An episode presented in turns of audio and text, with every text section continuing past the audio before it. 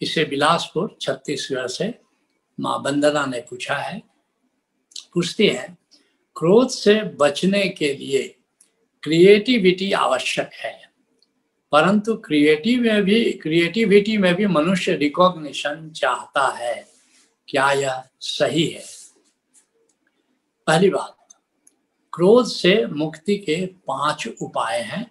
आज दिन भर आज क्रोध ही केंद्रीय बिंदु था जिस पर कि दिन भर आप चर्चा होती रही, हमारे आचार्य विविध प्रकार से समझाते रहे और उन्होंने आपको ये बातें बताई। मैं संक्षिप्त में उसको बता देता हूँ कि पहली बात, क्रोध से मुक्त होना है तो कामना के प्रति जागे।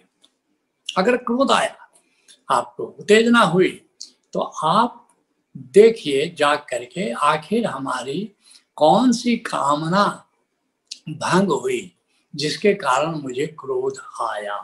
और जैसे ही आपको पता चलेगा कि यह पर्टिकुलर कामना के कारण मेरे भीतर ये क्रोध आया है तो वैसे ही आप देखेंगे क्रोध डायल्यूट होना शुरू हो जाता है। तो पहली बात, कामना के प्रति जागे। जैसा कृष्ण कह रहे हैं, कामात क्रोध हो भी जाए थे।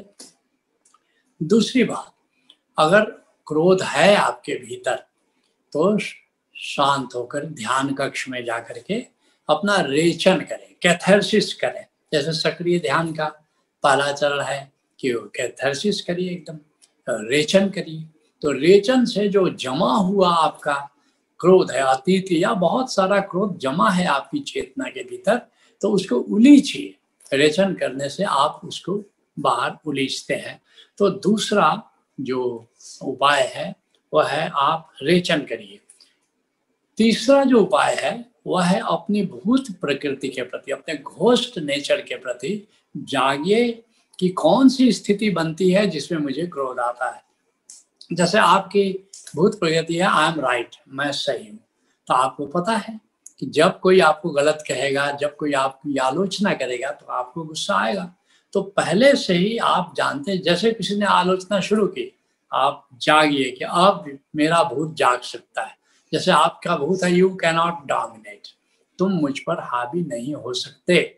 तो जैसे ही कोई सलाह देना शुरू किया, निर्देश देना शुरू किया डायरेक्ट करना शुरू किया, अब आप सतर्क होइए।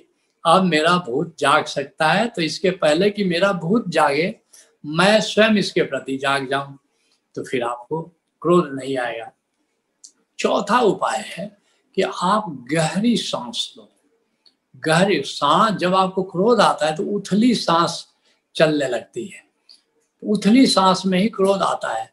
आप गहरी सांस का मतलब ये है कि आप इतनी गहरी सांस लो कि बिल्कुल हारा केंद्र तक जाए। नाभि के नीचे, दो इंच नीचे हारा केंद्र है, जिसको अमृत कुंड भी कहते हैं भारत में, जिसको तानदेन भी कहते हैं जापान में। तो हर, जब भी सांस छोड़ें वह सांस हारा केंद्र तक जाए, अमृत कुंड तक। अमृत कुंड इसलिए कहते हैं कि शांत हो जाता है आदमी, बिल्कुल शांत हो जाता है। तो लंबी गहरी सांस अगर आप लेते हैं, एक मिनट में पाँच सात बार सांस लेते हैं तो आप देखेंगे कि क्रोध आपका शांत हो जाता है। पहले तो गहरी सांस लेने वाले को जल्दी क्रोध आता नहीं है। लेकिन अगर क्रोध आ जाए तो लंबी और गहरी सांस तान दें तो वहाँ शीतलता है, अमृत है वहाँ। अर्थात आपकी बाहर जाती हुई सांस उस अमृत कुंड को टच करते वहाँ तक ले जाए। तो आप देखेंगे आप क्रोध से मुक्त हो जाते हैं। और फिर पांचवी बात है, और खास करके ये क्रोध जब द्वेष तक पहुँच जाता है, उसके लिए ये उपाय जो आप पूछ रहे हैं, सृजनशीलता सृजनशीलता।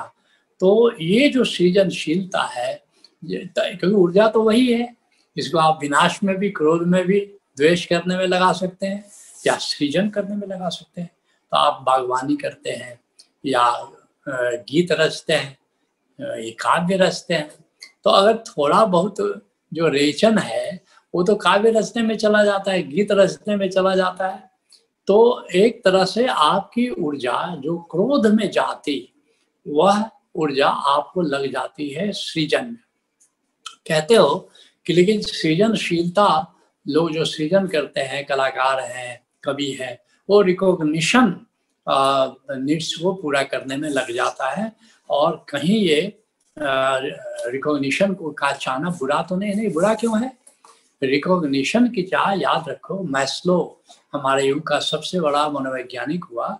उसने मूलभूत सात आवश्यकताएँ मनुष्य की बताई हैं। जैसे पहली आवश्यकता है फिजियोलॉजिकल नीड्स शरीर की आवश्यकता है। रोटी, कपड़ा, मकान आदि। दूसरा क्या? सेक्स नीड्स है। एक ये बायोलॉजिकल नीड्स है एक उम्र आने पर। तीसरा सिक्योरिटी एंड सेफ्टी नीड्स है। सुरक्षा की आवश्यकता है। फिर चौथा क्या है? लव नीड्स है। प्रेमाकांक्षा है। पांचवा क्या है? बिलोंगिंगनेस नीड्स है। कोई अपना होना चाहिए जीवन जीने के लिए। तो उसके बाद छठा नीड रिकॉग्निशन नीड्स है। या स्टीम नीड है। आप ऐसा कुछ करो। कि लोग उसको रिकॉग्नाइज आपको करें, आपकी विलक्षणता को जाने। और सातवां नीड क्या बता रहे सेल्फ एक्चुअलाइजेशन नीड आपके भीतर जो प्रतिभा है, वो पूरी तरह खिल जाए, जिसको हमारा ऋषि सेल्फ रियलाइजेशन कह रहा है। तो एक तरह से जब आपको रिकॉग्निशन नीड पूरा हो जाता है तो आपके भीतर सेल्फ एक्चुअलाइजेशन या सेल्फ रियलाइजेशन नीड पैदा होता है, जिसके लिए आप आत्मज्ञान के मार्ग पर बढ़ते हैं। तो एक तरह से रिकॉग्निशन अगर मिलना शुरू होता है तो वो सोपान है। जो जो सेल्फ रियलाइजेशन के मंदिर में जो आपको उसके गर्भगृह में प्रवेश करने के लिए आखिरी सोपान है रिकॉग्निशन नीड्स इसलिए अगर रिकॉग्निशन एक प्रेरणा है, एक मोटिवेशन है मैनेजमेंट के छात्र मैस्लो की इस नीड्स एंड मोटिवेशन को पढ़ते हैं, बल्कि उसकी बड़ी अद्भुत किताब है मोटिवेशन एंड पर्सनैलिटी तो निश्चित रूप से ये जो रिकॉग्निशन है, इसको आप इसके प्रति निगेटिव भावना मत रखिए। रिकॉग्निशन भी आपके लिए सहायक है। हाँ,